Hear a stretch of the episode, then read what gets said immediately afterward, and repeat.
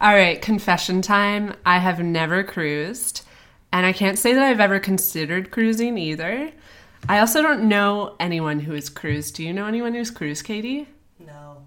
So, everything I think about cruising is based off of pure conjecture. One thing I've observed on travel forums is that people seem to like really get hooked on cruising. Like, I'll see people post and say, I'm going on my 80th cruise this week. It blows my mind. So, welcome back to Alpaca My Bags. I'm your host, Erin. Today I'm joined by Jessica, who also hosts a podcast called Pub Hub. Do you want to tell us about the podcast? Uh, yeah, it launched in at the end of February, so we have about um, probably ten episodes up by the time this this airs, I would guess. Um, and it's all about the behind the scenes look at the publishing industry. So we have authors, we have agents, we have uh, people who work in literary magazines, and they just talk about what it's like to work in the industry and what's happening in the industry. Awesome. Well, Jessica's going to talk to us about her cruising expertise. So, welcome. Erin, do you have any? Uh, I know you have an announcement right now. So yeah, it's an important announcement. So, many of our listeners know I am allergic to peanuts. So is Katie. And so, traveling with a peanut allergy sucks. And the worst part is flying because airlines are such dicks about it. So, I'm really happy to announce that EasyJet announced this week that moving forwards, all their flights will be nut free, not just peanuts, like all nuts. Um, and this is really great and makes total sense because recently a child died on an airline flight. Mm-hmm. Yeah, from peanuts. So this is really good news. I thought you guys would appreciate knowing. All right, let's get into it. Jessica, can you tell us your background and why you're an expert in cruising? Okay, uh, so um, I started out when I was younger. I wanted to be a performer. And uh, when I was a teenager, I found out that a really good way to make money as a younger new performer is to go work on cruise ships. So from the time I was like 16, 17, I was like, one day I'm going to work on a cruise ship. And then I never applied. And then uh, fast forward to about 10 years later, I had just returned from living in New York. I didn't know what I was doing. And I thought, I'm going to apply to work on a cruise ship. So I ended up uh, working as an entertainment staff member on Carnival Cruise Lines. I did two contracts with them. Um, entertainment staff means that I ran quizzes, I ran events, um, so anywhere from like 10 guests to a thousand guests at my events. Um, I mostly was a karaoke host. I was the comedy club manager for a while and uh, did various other tasks and also did a lot of herding of guests as part of my job. Uh, and I worked in the Caribbean out of three different ports. So I did a six month contract out of New Orleans. Then I did uh, two months of a contract out of LA. And then the rest of that contract I did out of Miami. Whoa. And so when you say six months. Does that mean for that full six month contract you were on a ship? I was living on a ship working every day for six months. You don't get a single day off in my department. And so you it's pretty exact six months. So my first contract was from like February 25th to August 25th or something like that. So it's like a full six months. Whoa. And had you ever been on a cruise as a guest? No, I had never been on a cruise ship before. Um, so I as many people do imagined what it, what a cruise ship was like. And then as i worked there the first couple of weeks and months i sort of figured out what cruising is actually like. Can you tell us what you imagined cruising would be? Um somewhere between breaker high and the love boat i think was my sort of estimation of what being on a cruise ship was which was not entirely wrong in some ways and was very wrong in others. Um i sort of thought that it was um closer to which I was kind of right about kind of closer to an all inclusive rather than make your own vacation kind of like traveling around Europe. So um, I didn't realize how scheduled it was. Um, but in terms of the sort of activities you do, the sort of ports you go to, I was pretty pretty on par with what it, with what it actually was. Mm-hmm. Do you think that people when they go on a cruise think of it as traveling or do they really think like no i'm cruising? Um i think that it depends on the guest. I think that there's lots of different reasons that people take cruises. Um i think there is definitely a faction of guests who who think of it more as like traveling and visiting new countries. It depends on where in the world you're going. Um, a caribbean cruise is much different than like a european cruise or a world cruise or something like that. Um, there's guests who come just to shop. That is their main reason to cruise. Um, On the ship? yeah, well, one of the biggest art dealers in the world works on cruise ships. So there's art auctions all week on cruise ships, and they sell thousands and thousands of dollars of art. So there are people who come for that because there's some artists that are only represented by that art dealer, and then they'll ship twenty thousand dollars worth of art home that they bought on the cruise ship. Um, so there's there's shopping experts and there's shopping places in each port that are people who want to buy jewelry. A lot of the, those people can get cheaper jewelry from cruise ships. And then there are people who come to gamble. There are definitely people who come to drink. There are lots of like bachelor, bachelorette parties on cruise ships. So there's that sort of thing. And then there's families. And then there's people who want to explore and do the excursions and all of that sort of thing. So there's it's it's a large mix. There's also a large group of retired people. It's actually cheaper to cruise than live in a retirement home in a lot of places um, per day if you like break down the per day. So there are people, there are older people who live on cruise ships and they just go like from cruise ship to cruise ship. Whoa. Yeah. Okay, so there's casinos on the ship. Yeah, yeah. The gambling's like a big part of it. Um, so ship's broken up into uh, the makeup of, of most ships is kind of has two long um, guest kind of public areas. So you have somewhere around like deck four, you have um, like a promenade deck, which has a giant casino in the middle, shops on one side usually, um, possibly like a a back pool or something like that on the other side. And then you have your Lido deck, which has like the big pool area and um, sometimes the spas up there and stuff like that. So yeah, the whole middle of one floor is usually casino. Whoa. It sounds like a very commercial experience to me. Yeah, it's it's a little bit like Vegas-y in some ways. Like, um, it's kind of supposed to be like a floating, like fun, you know, anything you want to have fun sort of an experience. So there's a lot to do. Um, that's partially commercial because like they have people. You have things called sea days, which is an entire day where you don't port, so you're on the boat for the entire day. So there's two different things. One, they have thousands of guests who need something to do so and you they can't spend money anywhere else so like you want to make them spend money with you and you have to entertain them for the entire day so you have to offer enough for them to do that they're not going to get bored on an, an entire day on at sea so yeah How crowded are they? not really that crowded. Well, during the kind of like day to day living, the cruise ship's pretty big. Um, the ones that I were on were usually anywhere between like 12 and 16 stories tall, and they're pretty long. They're like a football field length. So, um, the ones that I were on were roughly around 3,000 guests, 1,500 to 2,000 crew. So about 5,000 people are on board. And you think that that would mean like you're, you know, in a crowded space all the time, but it's not really because there's so many different areas for people to go to that if you go to like the comedy club, yes, there's going to be 600 people trying to get into the comedy club all at once. And like, I had karaoke's that had seven or 800 people at them. Um, karaoke's very, very popular on cruise ships. Whoa. Um, and getting on and off the ship, you're going to be like, oh my God, there's so many people because everybody's trying to get through this. Think of like the end of a flight of like trying to get through one set of doors with like 200 people. So times that by 10, and that's what's get, what getting off of a cruise ship is like. That gives me major anxiety. Yeah, so there's little things like that that are that are you're like, oh wait, now I remember how many people are here. But when you're like walking down the hall, like doesn't- it doesn't it, feel- it feels like you're walking down a street in Toronto. Okay. Yeah. Okay. So, what were your first impressions? Like your first cruise? Um, I had a like really, I had a really interesting. Uh, this is kind of a funny story, a really interesting start to my cruise experience. First, I have to say that um, me cruising was uh, a lot of people thought was a really dumb idea because I almost drowned three times as a kid. so people were like, "Why are you doing this to yourself?" um, so yeah, so already I was like, "Is this a good idea?" Um, my second thing was the the interview process for getting a cruise ship job is like I went to um, a hotel by the airport and there was like a Toronto interview, and then I got emailed my like papers after I got hired, and then they're like, "Okay, go to the airport, fly to New Orleans, and we'll like."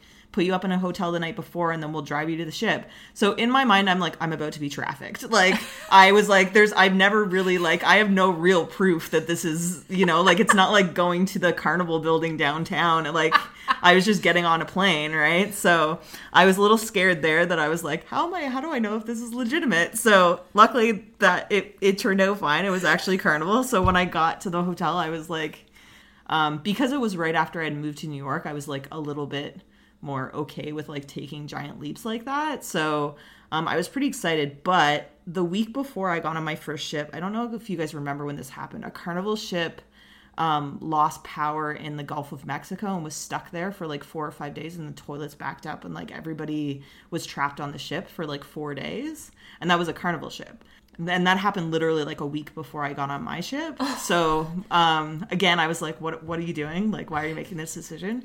So I was a little like, I was still excited because I knew that that was like a rare, weird thing that had happened.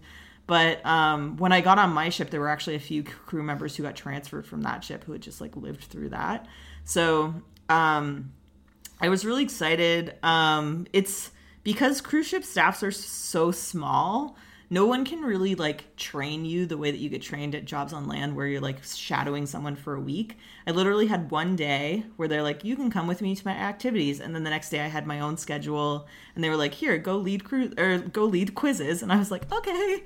And like I had guests showing up and I had to like do my job, but I really had like one day to figure figure out that sort of thing. Wow. And then um so like that was very much like think on your feet and like fake it till you make it sort of a thing. The part that I wasn't actually kind of like I knew in the back of my mind that it was going to be a part of it, but I didn't realize how responsible each crew member is is safety on ships. Mm. We have like weekly safety drills. We have to take a test when we get on the ship to like make sure we know what all like the distress signals are. We have to know like a whole bunch of different information about everything to do with the ship just in case like there's any any sort of emergency mm. um, you're given like a muster position which is like if there's an emergency the lifeboat that you're sort of partially in charge of and all of that stuff so learning all of that when you get on your first ship it is a little daunting because mm. you have to pass that test and if something were to happen, you are actually responsible for other humans. And mm. so that sort of part of it, I was a little like, oh, this is this is a lot of a lot of pressure right when you first get on, but you figure it out. How much downtime do you get? Um, again, it depends on your job. Um, because I was entertainment staff, you're supposed to be scheduled for about 40 to 50 hours a week. And then stuff adds onto that sometimes, sometimes it doesn't. Um, if you miss a port, so if you have like bad weather and you can't actually port somewhere, that means your whole day is screwed and you're working the whole day because right. an extra sea day for entertainment means you are you are on, you have to entertain them. So sometimes my weeks would go up to, you know, 60, 70 hours a week. Um, sometimes we would be a little bit overstaffed, so I would have a few weeks where I would only be working like 30 hours a week. It really depends on what your staff situation is like and and all of that. Um, the one thing that's very different from working on land is that they can find you because if you're not you know like it's not like you went anywhere so if they need someone to work in 20 minutes like you're working in 20 minutes and unless you're sick you can't really say no yeah so even your own time is not really your own time so right, yeah right. and how does it work visa wise um, you get a what's called a B2 visa. It's like a U.S. Um, visa to work on um, on the ship, which I'm guessing is different depending on which country you're home ported out of. Mm-hmm. And then it works for your entire cruise. Um, I had to leave, like, I couldn't stay in the US without leaving the country. So a lot of people who want to kind of vacation in the US and who are not American after their cruise will fly to um, like the Bahamas for 20 minutes so that they can come back in as a regular oh, citizen. Or you can file papers um, to turn it into a visitor visa. But if you do that, then you can't work for the last like two days of the cruise. So you have to like plan it in advance. So I actually did that for my second contract, which is kind of nice because I got to be a guest for like the last like day and a half because I wasn't allowed to work. Nice. So. Wow, that was a lot. There's like a lot going on on these cruises. Yeah, yeah. It's a different, it's definitely a different um, traveling experience than anything else. Yeah. Um, it's, it, I get the question a lot is kind of like, what's it like or like who who should cruise who is it like designed for? And i think it's more closely connected to like um all inclusives than it is to to sort of planning your own trip. I think the perfect person to cruise who hasn't before is someone who gets a little bit bored at all inclusives and wants different stuff um but doesn't is okay with like scheduled days and doesn't want the freedom of like planning your own full like week because you do get to see different countries.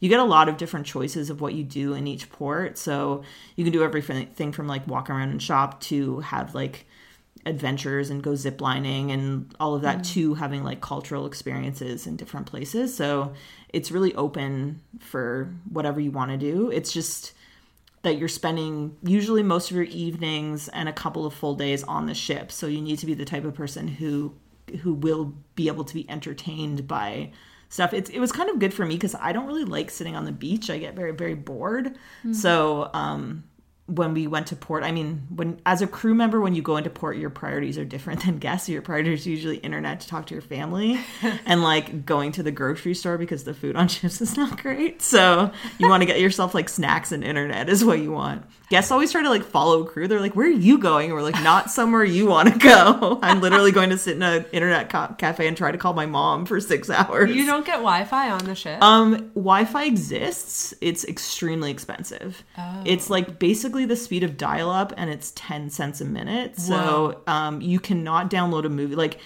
every crew member, um, this is kind of like how people think of, I always think of how you think of jail, where like there's different like commodities that you trade, you know, in jail. But on cruise ships, it's hard drives. So portable hard drives full of movies is the like hottest commodity because when a new person comes on the ship, if they've worked on ships before, the first thing you ask them is like, "What new movies did you bring with you? Do you have the Do you have the newest Marvel movie? Do you have this?" And like, yeah, it's a little bit it's a little bit of a different. it's a very I sheltered life. That I thought like that ships would have full Wi-Fi access. Yeah, you, you'd also think that they would give it to their crew for free, but they don't. so Wow. yeah, Okay, last question. This is an important one. Mm-hmm. Do cruise ships ever forget people on land? forget is not the right word. Leave people on land. Yeah. every single port. What happens? Um, so what happens is people don't plan ahead and they think that a cruise ship's gonna sit there and wait for them. it is thousands upon thousands of dollars to stay in a port late because there's specialized people who help you get in and out of ports and a lot of the ports have more than one ship in them every day. So if you're late, you're throwing off their whole schedule and you're you're paying for those people. So um, cruise ships will wait for I've seen I've seen our ship wait for over an hour for people before, but eventually they have to go. They can't they can't wait forever for people because it's it's just too much money. So um, I've seen people running after ships before, and it's just usually because they didn't like pay attention to the time. And Yeah. sometimes it's because they went on excursions and something happened and another thing is a lot of guests we have like a cruise card that's your it's kind of like your little like credit card slash room key when you're on the ship.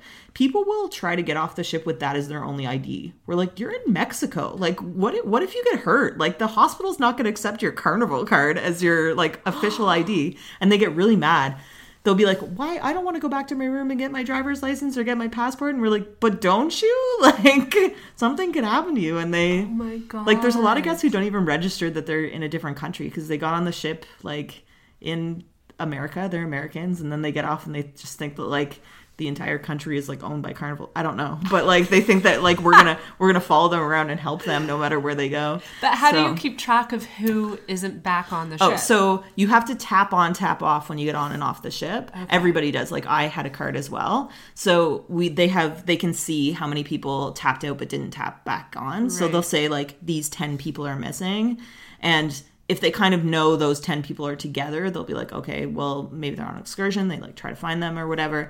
But if there's like four people left and they don't know what happened to them and we've already waited an hour and a half, they also do have someone in every port who, if someone does get left behind, there's someone to help them. They have to do it at their own expense and they can either be sent, like, have someone help them go home or go to the next port to catch the ship.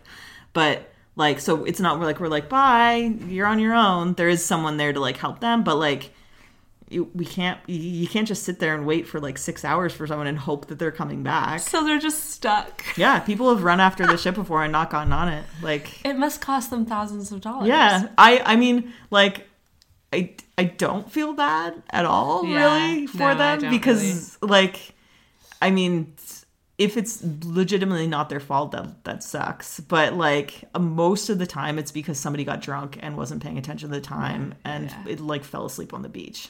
I whenever I travel, I get so scared. Like when buses stop, I'm like, I have to keep my eye on that bus. Like, Yeah. because I saw it happen in India and Southeast Asia. Buses just leaving and like people running after the bus, Yeah. screaming like, my luggage. Yeah. Yeah. That's why I always say like if you're someone who doesn't like schedules, don't cruise. Yeah, because like it's if like especially like if you get nervous about like times and that's going to ruin your vacation because you're looking at your watch all the time cruise ship is not for you yeah. All right, so I wanted to get the opinion of a cruise lover, one of these people I mentioned before who like keep going back for more. So I took to the internet and I hit up uh, good old Quora, the land of questions and answers. So here's the best summarized response that I found. It's actually like very well explained and written. So this was a response to a very direct question, why do people love cruises? And Michelle Gaugi, I don't know if I said her name right, but that's my best best try.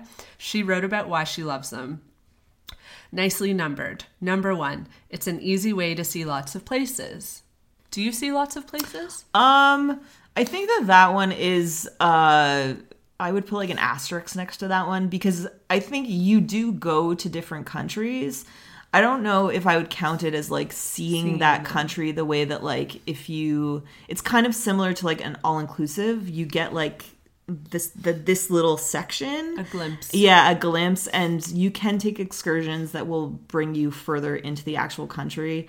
But a very small percentage of guests actually actually i would say immerse themselves in those countries. That's more for Carib- the caribbean. I think that european cruises probably is a little bit different um, because a lot of caribbean countries i think people are scared and with reason in some of them and some of them not as much but to venture out further than like that those cruise areas on their own so Yeah, yeah. so yeah it, it depends but yeah Okay. She also says she likes it because she can join the crowds. She meets people from all over. She can also just settle into a quiet corner with her book. Um, she writes that boats are very large and they are full of nooks and crannies, so it's easy to escape. Plus, I always get a room with a balcony, so if I get too peopled out, there's nothing more relaxing than looking at the ocean go by.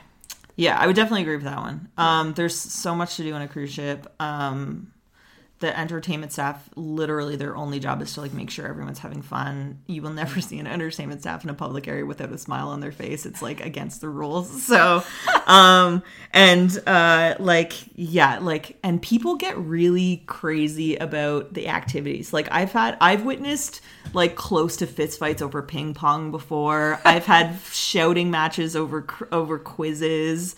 Um, I have a, a relatively funny story. Uh, it was terrifying for me at the time, but um, it's it's funny now. Um, where I was doing a sports trivia, and the sports trivia was in the sports bar. So it was a week long trivia. It was a cumulative trivia. So I had these bros, these guys who were playing with me all week. They loved it. Um, they thought I was funny because I know nothing about sports, so I kept butchering names and like I was like, and every single time I would butcher a name, I'd be like, "It's the Canadian pronunciation of that player's name," and they'd be like, "No, it's not. You just know nothing about football." I'd be like, "Accurate. I know nothing about football." Um, and I was like, and I of course got all the hockey players' names right. Um, so I was playing with these guys all week, and then the last day, the final, coincided with like an uh like March Madness game or something like that. So there was a bunch of guys who were there who wanted to watch the game that were not part of my trivia. And I was like, I'm gonna turn the TVs off for like 20 minutes to play my trivia. they lost it. Oh, no. Lost it. Like were screaming at me. Like you would have thought they had bet their entire house on this game. But I literally had to have eventually a line of my guys in front of me who were like playing with me all week being like, Can you step away from her? Like you stop like yelling and i had to negotiate with like my boss on one phone and like these guys to only switch half the TVs and I was going to take the sound because I needed the sound for my trivia but like I had to do it as quickly as possible. I wasn't allowed to do like my tallying of scores and my announcements in the room. We all had to move to a different room so that we could get out of their space as soon as possible. Like I felt like it was like a hostage situation that I was like negotiating. Like my boss was like, "Is this really happening? Are you really?" And then the best part was that the guy was like, "I'm going to call your boss." I was like, "The boss that I'm talking to, who's on my side. Do you want to talk to him?" And like it was like people are very invested in in like cruise activities. Whoa. There was another time where I had another cumulative cruise where going into the last day I lost everyone's scores. and I was like walking the trivia. I was like, "Oh crap! I don't know who's winning. I don't know what's so." I, in like, luckily, I thought quickly, and I was like, "Let's just have a reminder. What was your score? And like, where were you?" And they all just were like, "I had ninety six points." I was like, "Great, great." I was like, "Yep, yep. You all got your scores right. We all know where we're sitting." But they would have killed me. They would have legitimately killed me if I had lost their scores. So, Oh, that's amazing. Um, okay, Michelle says that the food is excellent. um, for guests, yes. She also says you unpack only once. There's no packing or and unpacking, even though you're going all over the place. It's a valid point. It I is, feel. and it, I think it's a very big pro for cruises because, uh, yeah, you it's a floating hotel, so you just get dropped off in a new country every day. Here, go have fun, and it's very low maintenance yeah. for you. Yeah, it's so true. Um, always lots of entertainment. We Yeah. covered that. Yeah. And this was the most interesting uh, thing she says. I thought, since it is like a self-contained village, albeit a floating one, it's like its own little world. For me, that makes it really feel like a total getaway. I can relax on a cruise, which isn't always the case on other vacations. Yeah. And um, we have something called uh, that we used to call cruise brain, which is or like vacation brain, which is people turning off their brain. Because the most common, I I like, I'm not joking about this at all. The most common question you get on cruise ships is, "Do these stairs go up?" No. People, can I get to my room from here? Is another one of my favorites. Do you live on the ship? You get at least like six times a cruise. You're like, no, they fly us in every single day to do activities for you and then fly us back at like, like people just, they're on vacation. They, they total brain shutdown. They don't want to think about anything from their life. Um, does this elevator go to the front of the ship? Is another one of hers. I was like, yes, it's the Willy Wonka elevator. It goes wherever you want. Um, but people will ask you these questions with a totally straight face. Oh my god. Yeah, do these stairs go up? Is my favorite. My favorite question. Okay.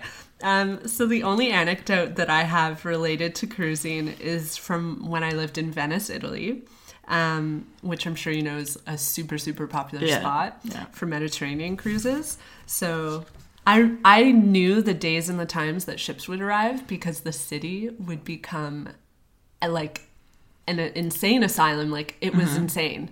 Just so so so many people. So I'd be like, okay, cruise is going to show up at one o'clock. Like I have to grocery shop uh, in the morning today, otherwise I won't be able to do it. Yeah, because yeah. it'd be so crowded. It would just be too frustrating trying to get around the city. Because that, like, I'm sure you know that city has really small streets. Um, Yeah. If there's traffic jams, like too many people in Venice, it's a nightmare. Um, and I would avoid like specific areas of the city, which is really interesting, like in retrospect, because uh, Piazza San Marco is the famous square.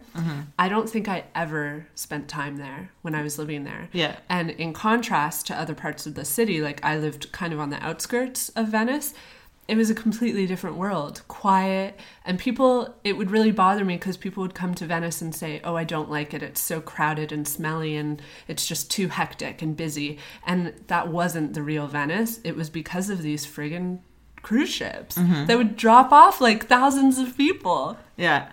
I definitely developed a bit of a prejudice against cruise ships. Not the people on them, just like the act of the cruise I would be ship. okay if it was the people on them. Honestly, I have a bit of a prejudice against some of them. so- uh, But then it was also in Dubrovnik, Croatia, where I distinctly remember cruise ships being a thing because I was staying in this like cute little hostel outside of the old town, and the hostel staff were like, if you want to go into town, you have to go first thing in the morning. If you go in the afternoon, it's going to be a mess.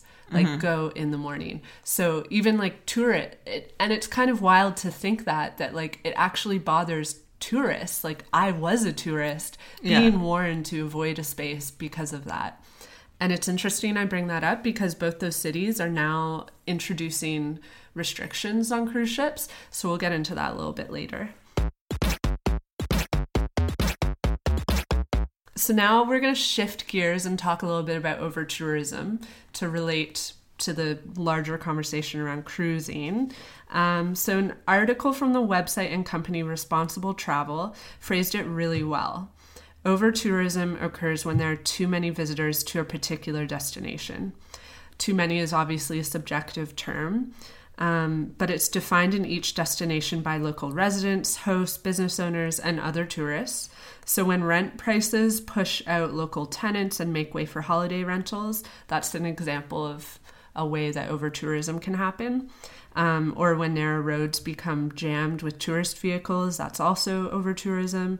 Or when wildlife is scared away or when tourists like can't view um, landmarks because of the crowds um, all signs of over tourism which i've definitely experienced. Um, and all my examples are europe. Europe in my experience is awful for over tourism nowadays.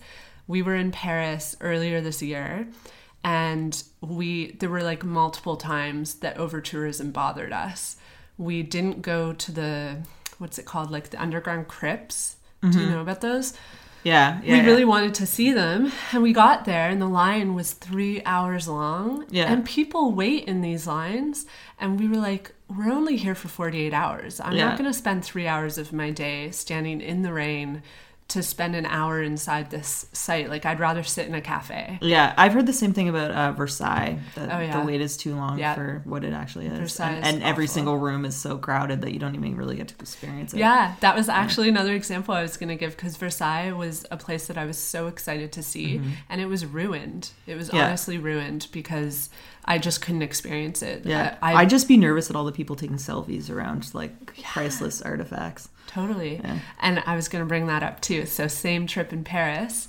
Um, we were literally trying to find like ways to avoid over tourism. We were like, let's go to the Louvre. It's huge. No, don't have to wait in a line. Like, it was raining, so it made sense. And while we were in there, I was like, my two friends had seen the Mona Lisa, but I hadn't. So I insisted that we go and see it.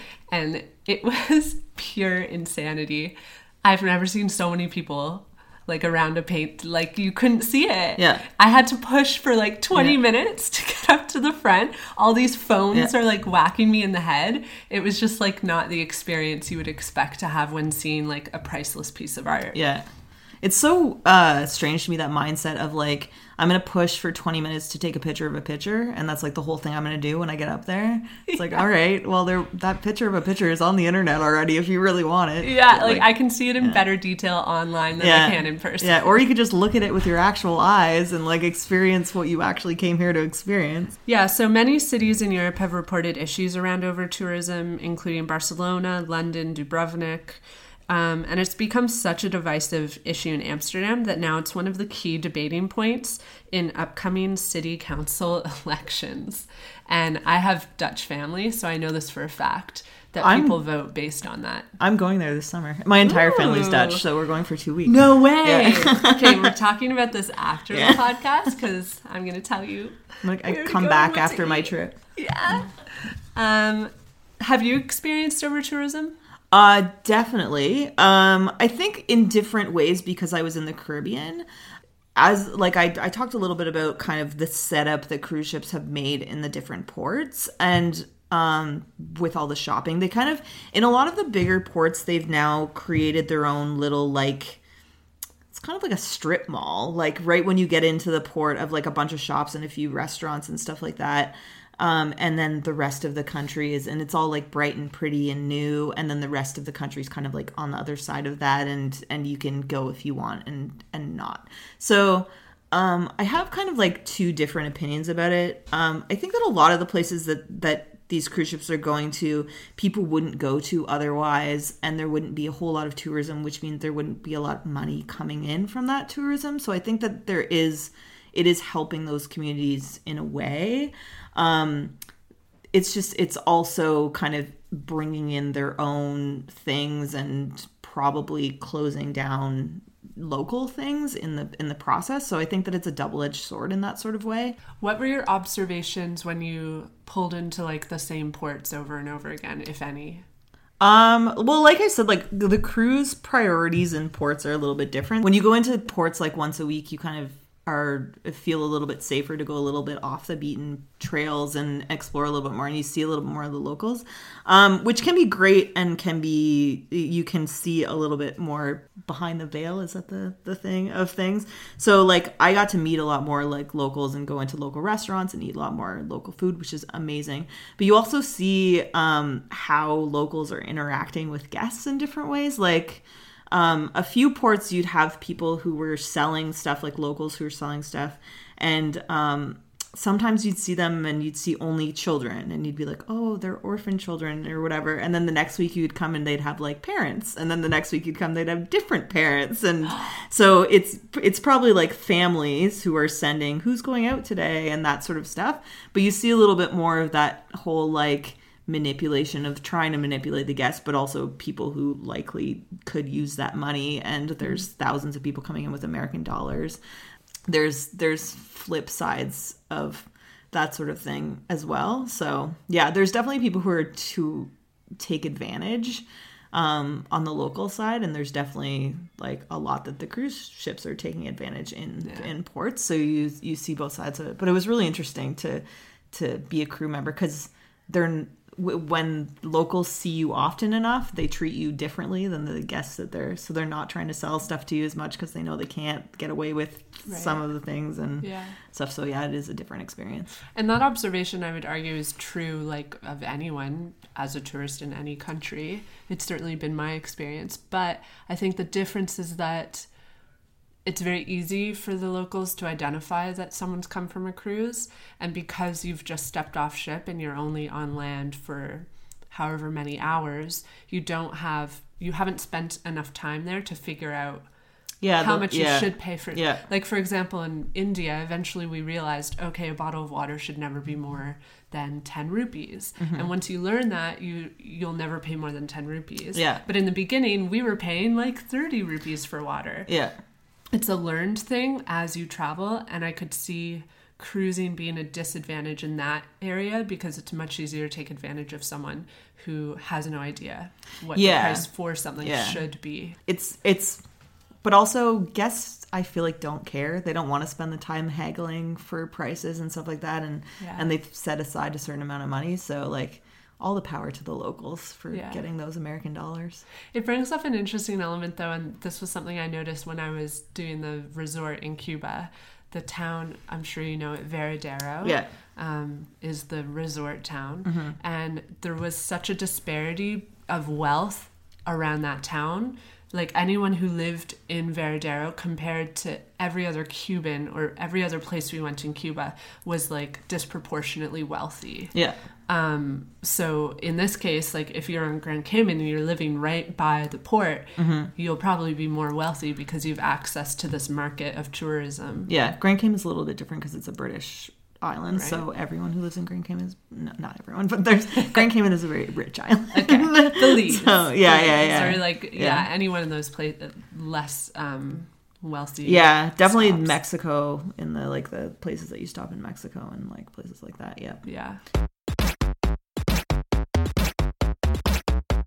There are different ways that you can get into a cruise port. There's like the dock right downtown, drop everybody off, which is in in a place like Cozumel is what happens. And then there's um, drop people off in, in a place that's a little bit further from downtown, and people can sort of choose where they want to go. And then the third one is called tendering, which it means you there's the water is um, not deep enough for you to go all the way into port, so you have to get onto little tender boats, which usually hold anywhere between like 80 and 250 people, and they bring you in on these smaller boats. So a place like Belize does this. Belize, the tender boat is about a 45 minute trip because there's a big giant reef. Um, so what happens there is you can go to two different places the people who want to go explore belize and like the port go to one place and all the people who are going on excursions go in a different area. It's chaos to try to get off the ship. It's the most i've ever been screamed at in my life. That's an entirely different portion of it. But in terms of like i kind of prefer that sort of setup because moving people to different places means that you're going to have less people in one in one spot. So if you have everybody walking out the same set of doors and there's the entire city in front of them, you're going to have that crowds. Whereas if everybody has to choose before they get off the ship where they're going, you're going to have 100 people choose this place, 200 people choose this place, 1,000 people choose this place, whatever. So I think that that's a little bit less strain.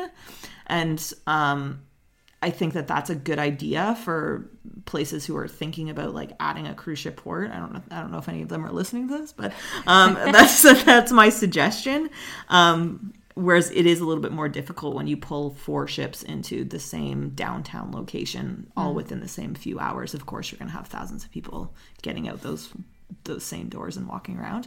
But I also I lived in New York and never went to Times Square because it was too crowded. Yeah. And like that's not a cruise ship thing, it's just a tourist thing. So I think that it's you can't put all of the onus on just cruises cuz a lot of like Venice there's going to be tourists whether or not there are cruise ships in Venice. And um people tourists are out and about the same times. Most tourists like to go out between like 10 and 6 or whatever is kind of like their exploring time. So um I mean, it's kind of the way that the city has has organized that and and stuff like that. So yeah, Yeah. You touched on this a little bit already, but do you think there are countermeasures that can be taken, like besides dropping people off in different areas? yeah. One thing I would love to see more for cruise lines is um, more working with local tour companies and kind of like offering um, more local experiences instead of instilling their own like we're going to create a zip line park like instead like working with and trying to get people to do different things in different parts of of whatever country you're in because i think a lot of times um, that could be um, not too expensive for people. A lot of the times when people get off the ship and are just walking around, it's because they want the cheapest option. So working more with locals to give people more options will help, and it's also going to bring more money into the local economy, which I think would be great as well. And as I said, like finding ways to not drop people off in the middle of an already busy area, mm-hmm. I think is like helpful to everyone. So yeah. Mm-hmm. And that's interesting. I'm going to bring up Venice again because that's somewhere where they're they are taking a countermeasure to change that. Mm-hmm. So, from what I remember, the ships would drop people off basically right by Piazza San Marco. And now they're building another port and I forget what the term you used was, like they bring you in by boat. Tender. Tender. Yeah. They're going to tender people to this spot and then they'll have to walk to the island. Yeah. So they'll be accessing the island from a different spot, not directly. Because the problem with San Marco is like that is the tourist epicenter. So then if you suddenly dump hundreds of people there, it's just overwhelming. Yeah. So I say uh, my sense is that that will make a big difference. Yeah, definitely. Um, the other thing about that is is kind of um, a sort of negative to tendering a little bit, but it does um, also mean less people get off the ship. Is there's accessibility issues with tendering because a lot of people who cruise are older and um, th- getting onto the tender boats and stuff like that obviously is not as accessible as just being able to like go down a ramp onto a dock so um, you do have a lot more people staying on the ship in tender ports than you do in ports where you can go right up to the dock Right, yeah. So, some of the countermeasures that I researched, uh, for example, Dubrovnik, the amount of cruise ships allowed to dock every day has been capped, and this seems to be the most common um, form of countermeasure is restrictions on the amount of cruise ships that are being allowed. Um, so in Dubrovnik, there's a maximum now per day, and I guess um, cruise ships have to compete for that spot. yeah Yeah, yeah so it's going to be the the more expensive cruises that are going to be there Yeah. Yeah. So it'll make it less accessible by cruise. yeah i wonder um that one they're capping it by number of people right I think so. I wonder if they're including crew in the in those numbers. It'd be interesting. I mean, already you have smaller ships in Europe than you do in the Caribbean, just because of the waterways they can't support the huge like Royal Caribbean ships that you see in the Caribbean. Right. So um, they're already able to control their numbers a little bit more. I would I would be interested to see if in the coming years if some of the Caribbean ports do something similar, because some of them are building bigger docks and allowing for more people and Wow. because and because Royal Caribbean and other cruise lines are just getting bigger and bigger and bigger ships, like I think there's a Royal Caribbean ship now that has like over five thousand guests on it. That's just guests. That's not even including crew. So, Wow. yeah, like that when that one pulls into town, there, that's that. in- Like you can't help it. It's going to increase. It also has like a skating rink in it. So, I actually read somewhere that one of the complaints in Venice, and it's true, was that the ships were so large they would block sunlight. oh yeah. So yeah, locals were like, I don't get the sun anymore. Yeah. Because the ship pulls in and suddenly the sun's gone. Yeah. Yeah. Um, I did a little solo trip a couple years ago where I went from uh, Colombia to Costa Rica, and I was on a sailboat for five days, and from getting from Colombia to Panama, and we were doing these like little islands that are in between there, and they had these like tiny little cruise ships with like a few hundred people on them, and still when they like pulled up to a nearby island, our like little sailboat was like, well, we should leave because this is not going to be less peaceful and fun when Yeah. they get here. So yeah. Um, so I was interested in looking at other countermeasures, like aside from cruise ships that are being taken um, to reduce the impact of over tourism. So in Amsterdam, for example, tourist taxes are being introduced to offset the influx of visitors. So I think right now they're pitching around 10 euro Yeah. per person per day. Yeah, we're seeing that now because my family's booking Airbnbs, and it's Yeah. even like every Airbnb, it's like, by the way, you're gonna have to pay this when you get here. And do you know how you pay it? Is it at the airport? Um, I it I'm not sure because the like it says right on the Airbnb thing like we've added it to like so I don't know if it's like per Right. if the there's like a per night something I don't know how Right, they might factor it into Yeah. wherever if you're staying in a hostel or Airbnb or Yeah. hotel. Yeah, that would make sense. I was kind of peeved because I have so much family in the Netherlands. I was like, do I have to pay this tax? Like Yeah. when I go to Amsterdam and don't really, because I don't stay in the city. I stay like Yeah. on the outskirts with family. Yeah. Um, yeah.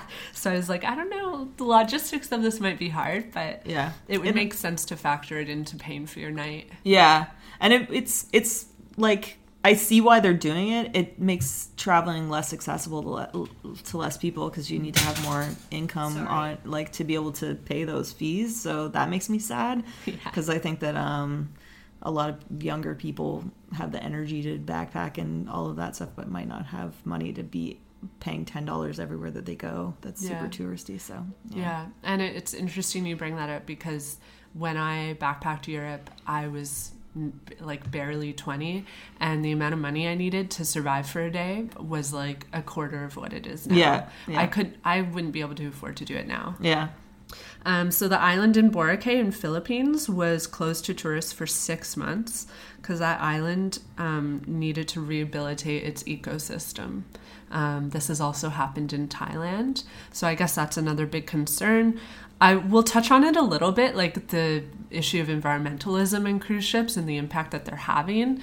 Um, but we're actually going to be doing an episode on environmentalism and travel, so we're only going to briefly touch on that today. Yeah, so this is what I found online about it. So, according to articles from Vox and Slate, their heavy and growing use of fossil fuels means that someone on a seven day cruise produces the same amount of emissions that they would during 18 days on land, which is pretty extreme. Um, ships can damage fragile ocean ecosystems due to practices like irresponsible disposal of sewage. CO2 emissions double on a ship compared to what the average North American generates in emissions on land at home. Slate compared the amount of emissions that a person would generate on a seven day cruise from Miami to Grand Cayman versus flying from Miami to Grand Cayman and just spending a week in a resort. Um, and a cruise's overall impact is considerably more. Um, with that said, cruising companies have acknowledged this, and many of them are working towards more sustainable cruising. Um, so, yeah, what was your experience like on ship?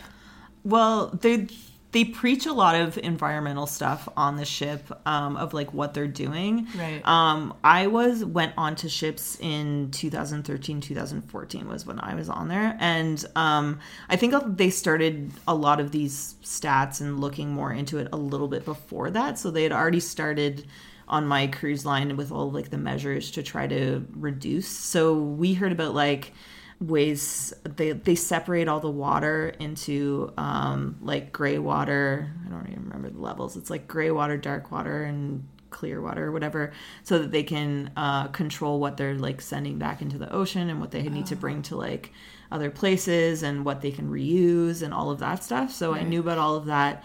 There's um, they just started initiatives on a few cruise lines to i don't think it was on mine yet but to donate unused food so that there would be less food waste. And so we heard about kind of like that sort of stuff.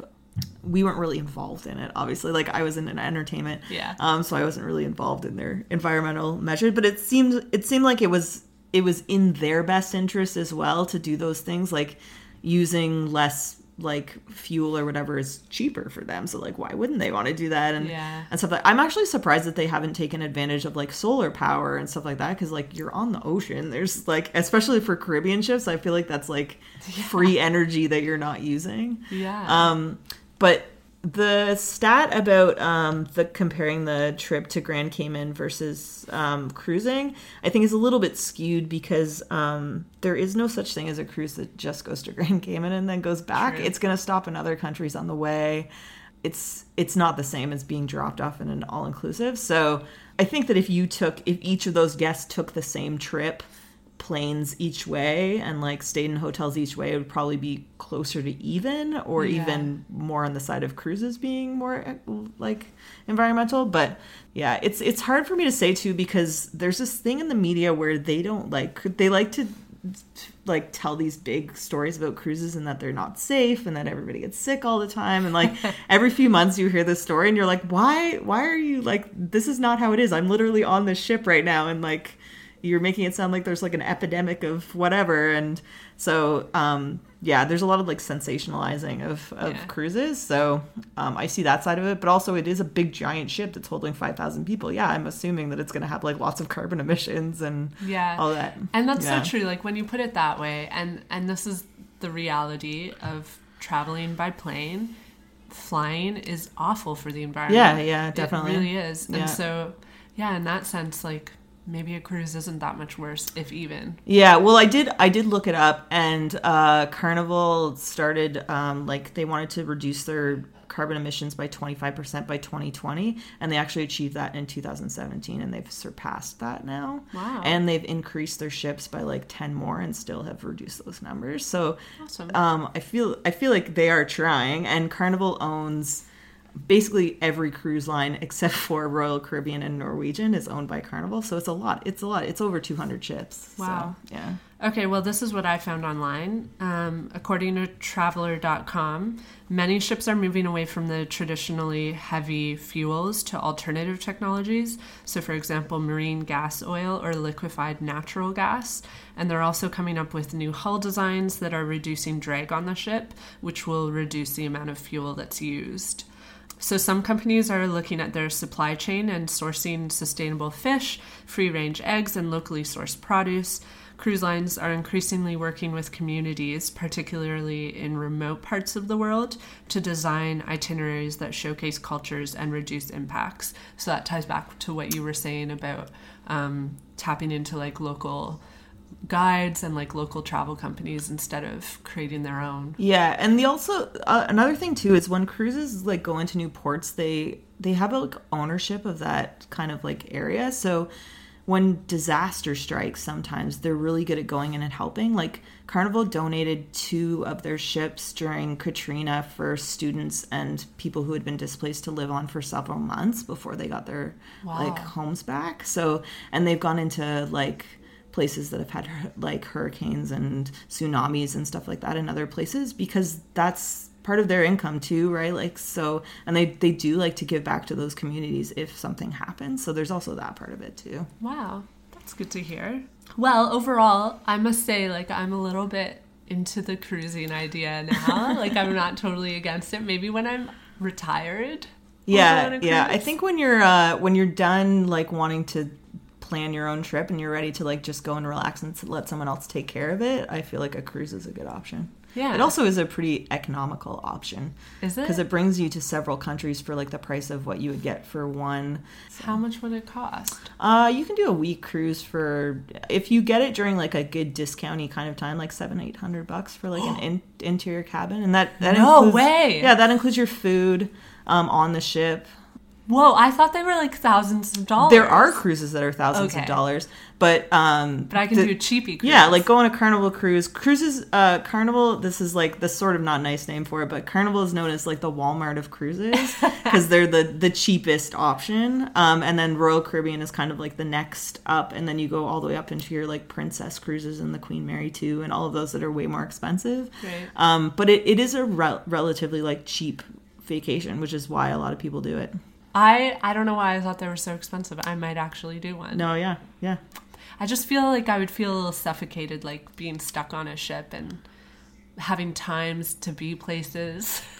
you have to you have to jump in with both feet on a cruise and like accept that this is kind of like the type of vacation you're gonna have and then it can be amazing hmm. and i think you have to give up the fact that like you're not going to be able to have the import like in the country experiences that you would have traveling on your own especially for someone like you who's used to going to places for an extended amount of time like mm-hmm. you have to pick kind of one thing to do in every port Right. and you're not going to feel like you've been to that country Yeah. in, in the way that you you're probably used to traveling. Yeah, we talked about this. So we did an episode on Cuba where we talked about this, and that was the only time I've ever been in an all-inclusive resort, mm-hmm. and it was completely different, obviously, than Yeah. like traveling Cuba was.